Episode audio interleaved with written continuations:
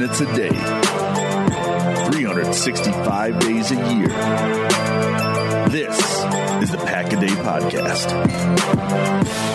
Welcome back to another episode of the Pack a Day Podcast. You can get all your Pack a Day updates by following us on Twitter at Pack a Day Podcast. And remember to subscribe to the podcast on iTunes, Google Play, TuneIn, Stitcher, or Spotify. And of course, you can always check us out at cheeseheadtv.com. My name is Kyle Fellows, and I am joined by my co host, Andrew Mertig. Andrew, welcome back to another Friday edition of the show. Thank you, Kyle. I am doing great. Obviously, this has been a huge week for Brian Gutekunst and the Packers, and we have a ton to cover. But first, we have some breaking news as of Thursday that HaHa Clinton Dix has signed a one year deal with the Chicago Bears. And I honestly thought that people were being too hard on HaHa for a long time. And then I started to watch him on every play, and it was quite frankly laughable how bad he was at times he seemed to stop playing hard at the end of 2017, and I attributed that to having never really been on a losing team before. Um, but it, it carried over into last year, and I saw Washington's fans celebrate his acquisition on Twitter because of his Pro Football Focus grade, and then watch their defense crumble because he refused to tackle and he took atrocious angles. And now I see Bears fans making the same mistake. So let me make one thing clear. HaHa Clinton Dix seems to be a fantastic person, and the work he does in the community should be celebrated. But he should no longer be considered a good football player. And he has to prove that he is better than what he has put on tape for the last year and a half. So celebrate all you want, Chicago Bears Twitter. Um, but I would be very cautious about trusting in Mr. Clinton Dix. Yeah, absolutely. And I loved HaHa Clinton Dix coming out of Alabama. Uh, the only player I wanted in that draft class more was Alabama linebacker CJ Mosley. Uh, but I was so thrilled when the Packers took him in that draft. And his career has been kind of full, full of some high moments, but then more recently, a lot more lows. And we've experienced that as Packer fans. Two things that will not be fixed by signing with Chicago are, as you said, his poor tackling and uh, just his angles to the football. And that's just something that it seems like it would be hard for him to change just by a change of scenery. That said, I do think that playing haha along someone like Eddie Jackson might help mask some of those deficiencies. So if you're a Bears fan and you're looking for some like redeeming hope here, I would say that that is uh, there's a chance that maybe getting him out of some of those deep looks could be helpful in his coverage and those kinds of things. But uh, I think it is telling that he only earned a $3.5 million one year contract and that no team was going to commit long term for a higher dollar amount. So that is interesting uh, on haha Clinton Dix. But I'm going to take Adrian Amos 100 times out of 100 over haha Clinton Dix. Yeah, and the the other piece of breaking news today was that Jordy Nelson was released by the Oakland Raiders, and Packers Nation is aflutter with thoughts of bringing number 87 back to Titletown. I just have to say that I cannot understand the rationale here. Jordy is a great guy. This is the second time I've said he's a great guy. Uh, he's good looking, right? Some fans like that about him. He's a family man. He's relatable to many Wisconsinites and other Packer fans in a way that I do not want to have to address. Ways that maybe people are invested in guys like John Kuhn and TJ Lang. Um, but he's not the same productive receiver anymore. He's not a better option than Marquez Valdes Scantling right now. He's not a better option than Equanimeous St. Brown. He's not a better option than Geronimo Allison. So, are you going to bring back a guy to be your fourth or fifth receiver who can't play special teams? Of course not. I'll always be appreciative of what Jordy brought to Green Bay. I'll always remember him fondly. But we need to stop with all the sentimental stuff with the current roster. But maybe that's just me being really negative, as I always am. what are your thoughts on no, Jordy? I, I actually tend to think you're usually an optimist, so uh, I'm going to take this with a, a, grain of truth here. And I, I agree with you completely that – you know, there's just not that much that has changed since last season when Brian Gutekunst decided that he did not want to bury these young receivers under someone like Jordy Nelson. And so I think moving forward, the best thing is to give those guys the thing that they've been lacking the most, and that is simply opportunities and, and experience. So um, I think signing him would be nostalgic, you know, mostly just to bring him back because he is an all-time favorite amongst fans. He's one of my favorite players all time. But I think going forward, this team is better without Jordy Nelson.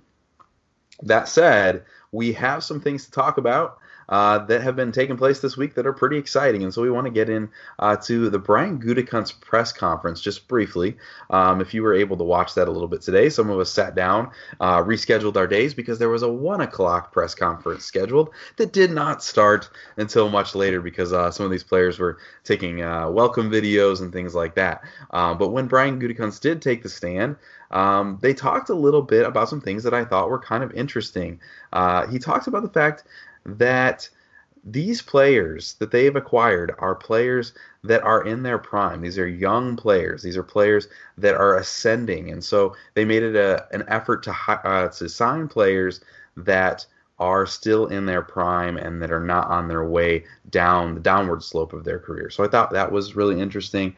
Uh, Gutekunst also talked about how health history was a big factor in which free agents they pursued, which I think is interesting considering how often we've seen uh, a dinged up or injured roster in the past. So making those two things a big priority was interesting for me to hear from Brian Gutekunst.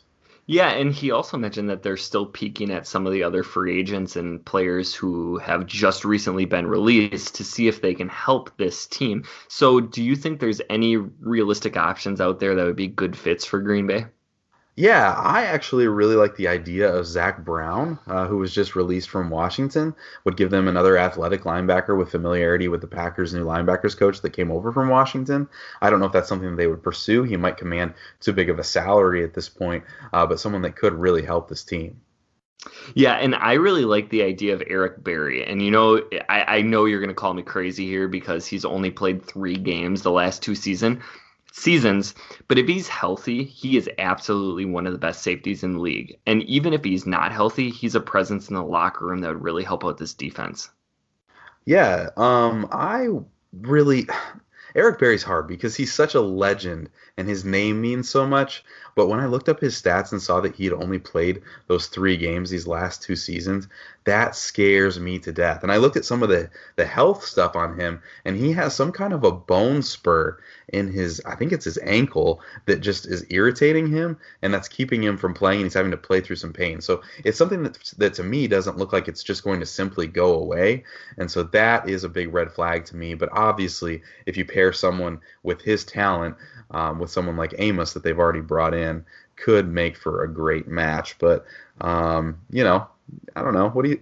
Let's let's uh, talk about some more realistic options, maybe. I don't know. Yeah, well, and and one of the other things to consider is certainly that the Packers have a lot of their own free agents that they could look at bringing back. Um, and the one that I wanted to talk a little bit about is Bashaud Breeland. So I wanted to get your thoughts first on on bringing back Breeland. Yeah, I know a lot of people are ready to move on from Breeland. I'm one that really did want him back.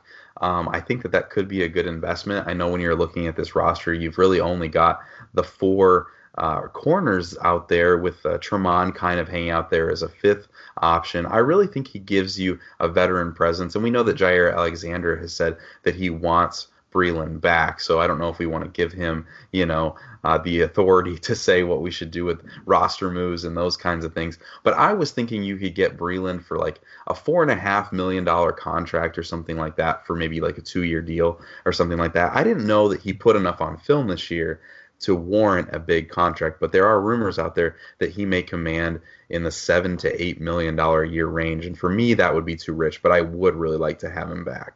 Yeah, and you you and I are usually on the same page when it comes to different players, but I just do not understand the obsession with Breeland. he was fine this year, and maybe fine is even too strong in my language.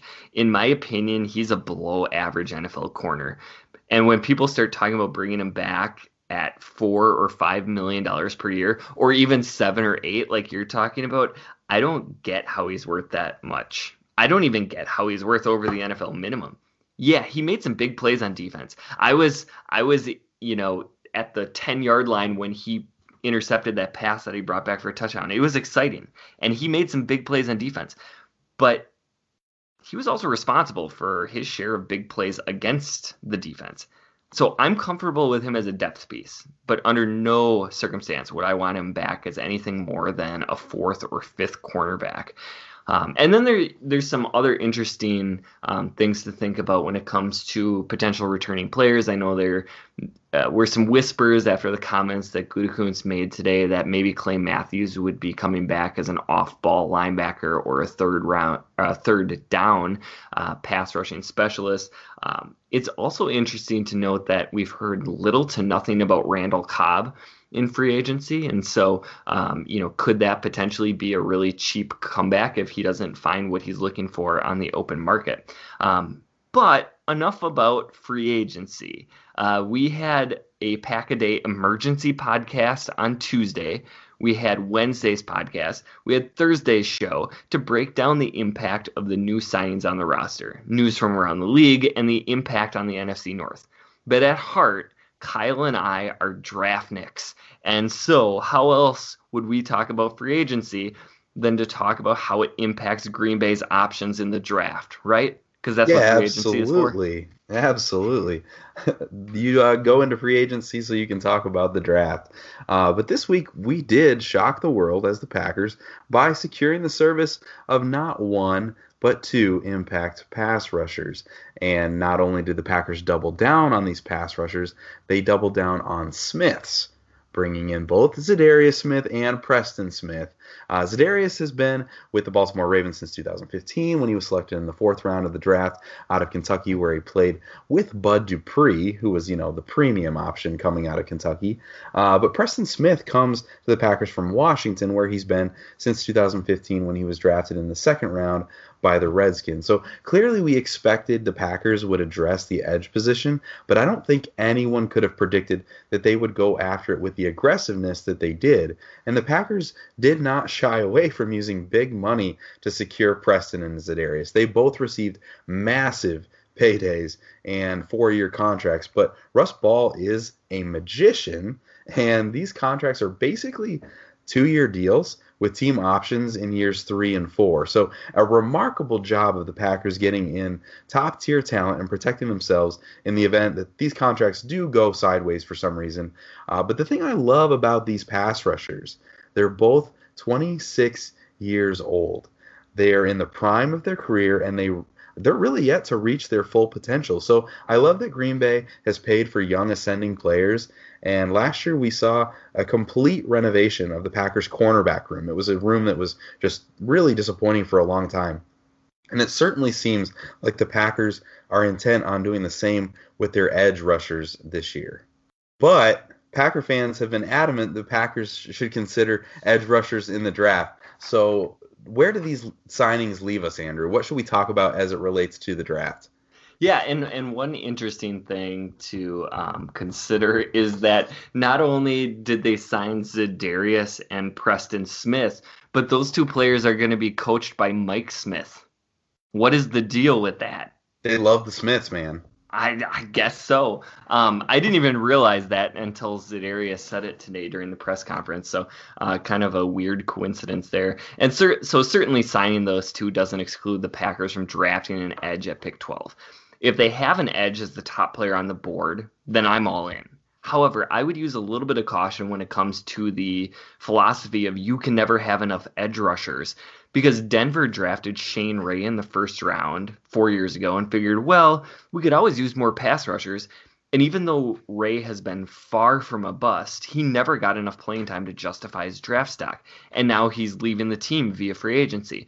And with Smith, Smith, and Fackrell, um, which I would consider your quarterback personal injury attorneys, the the rookie may not get a ton of playing time right away.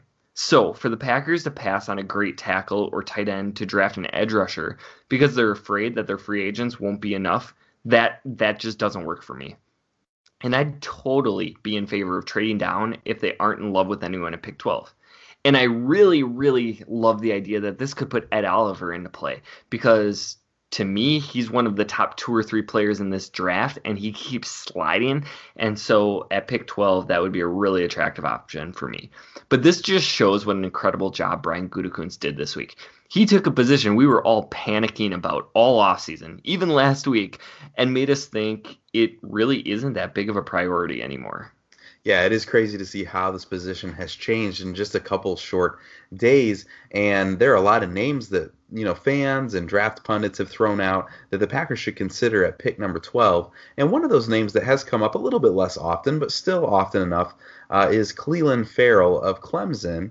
And I just wanted to note really quick here while we're talking about edge rushers uh, that Ferrell did have his pro day today at Clemson, but did not work out due to a toe issue that came up earlier this week. So that's definitely something that we will be monitoring as Packer fans. The, the league will be monitoring. The most important thing is here he's going to have an incomplete athletic profile, and so that's going to be really hard for teams to make a determination, especially when there are agility questions, when there are bend questions about Ferrell um, and how he will hold up at the NFL level and those kinds of things. So he wasn't probably in play at 12, although he's going in the late teens, but someone that could be available at pick 30 for the Packers if they do want to bolster that already much improved edge rushing room.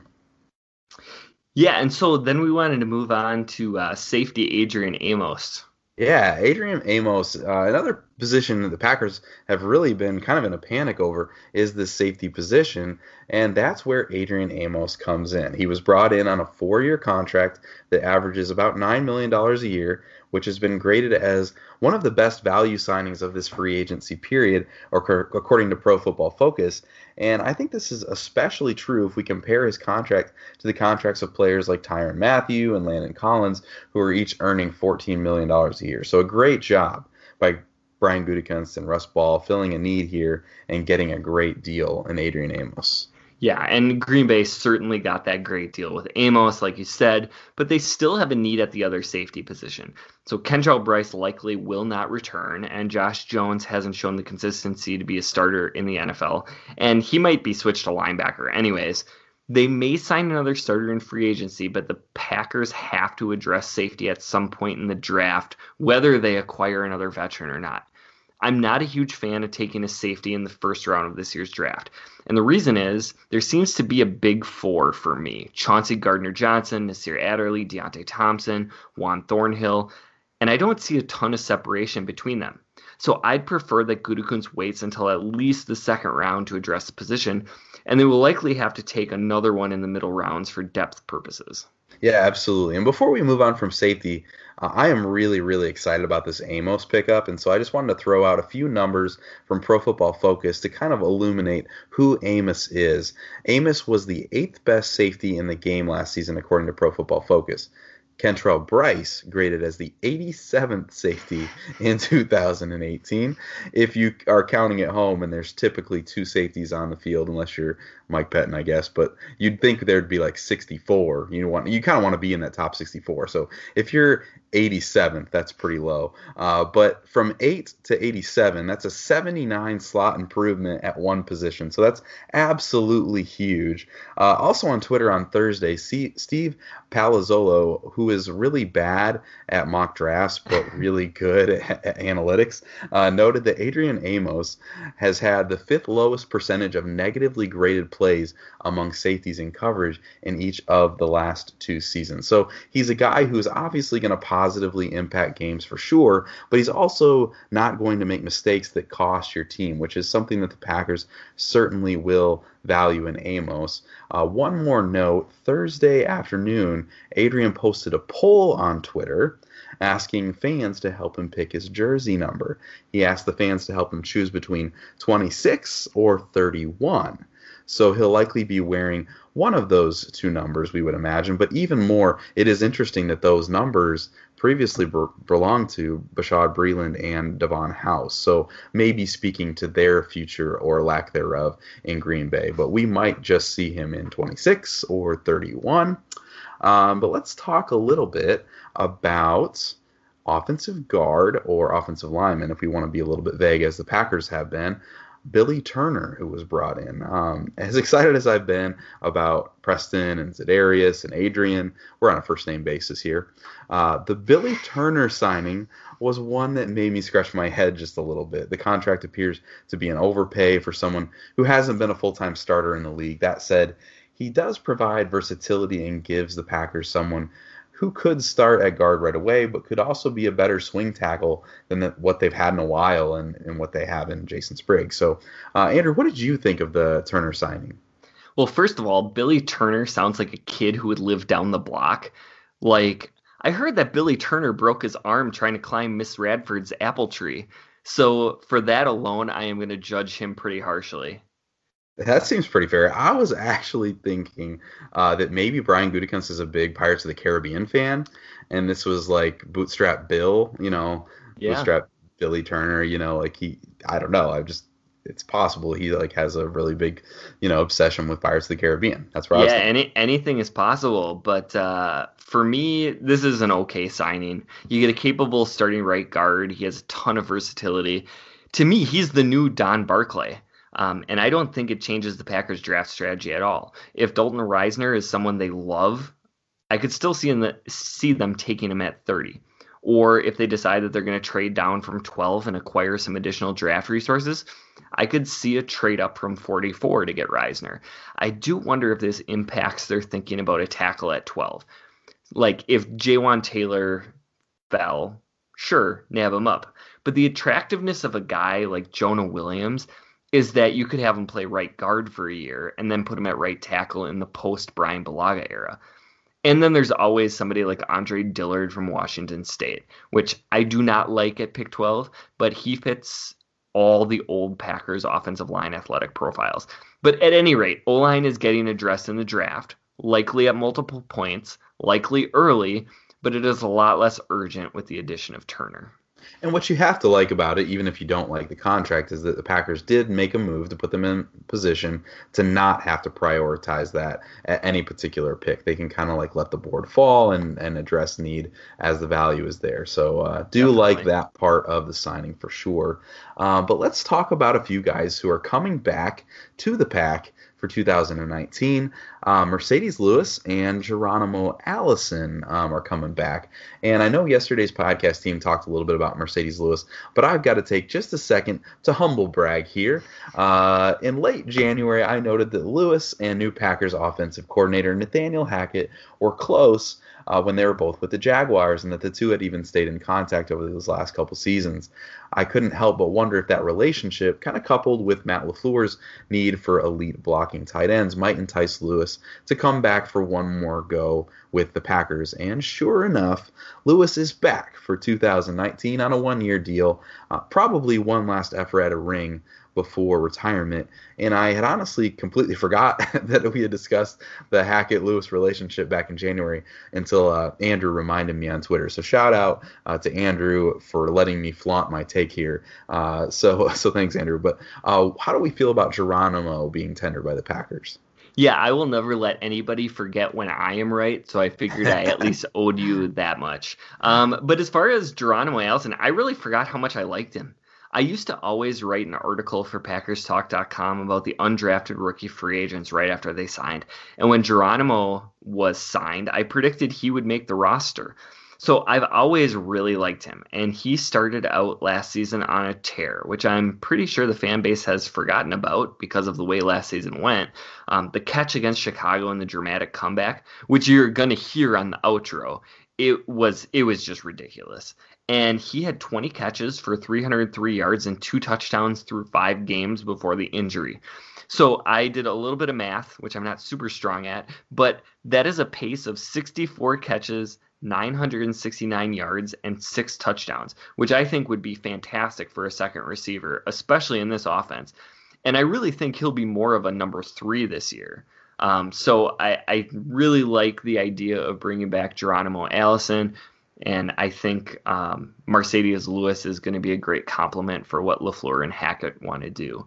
But, anyways, that is all the time that we have for today. This has been the Pack a podcast. You can find Kyle on Twitter at Packer underscore pundit, and you can find me at Andrew Mertig. Please remember to also follow at Pack a podcast subscribe and rate the podcast if you like what we're doing. Tomorrow's episode is going to be hosted by Jake and Mark. You can catch Kyle and myself every single Friday. We'll be back next week with continued coverage of the NFL off season. Thanks for listening, and as always, remember.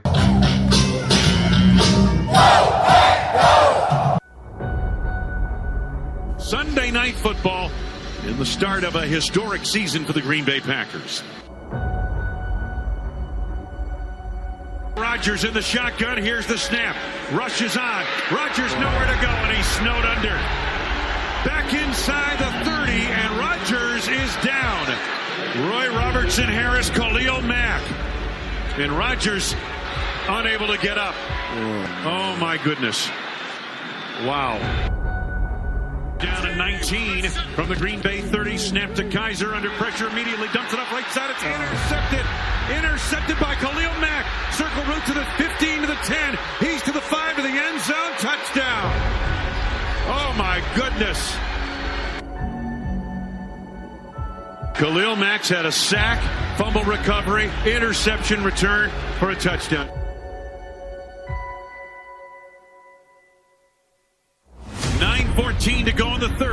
Chicago 20, Green Bay nothing. Wayne, I actually see Aaron on the sideline throwing. Well, that's a good sign. Yep, he is. Of the shotgun, snap to A-Rod. Looking downfield, throws it over the middle. Randall Cobb is there. Makes a spinning grab just outside the left hash mark. J.K. Scott, Mason Crosby. Here's the snap. Placement made. Kick is up, and it is good. So the Packers on the board with 3.37 to go in the third. Snap to A-Rod, looking around and waiting. Lost it. Deep down the right side. Allison in the end zone. Makes a spectacular catch. Touchdown. What a throw and what a catch. And the Packers get back into it.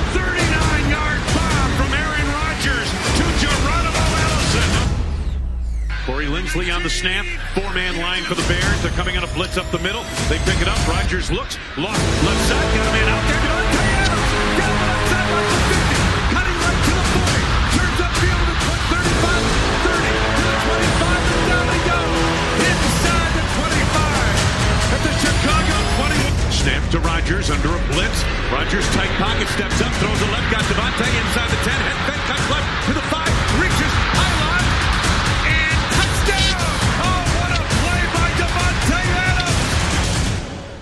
Snap to A-Rod. Rushes on. Has time. Looking. Throws middle. Got his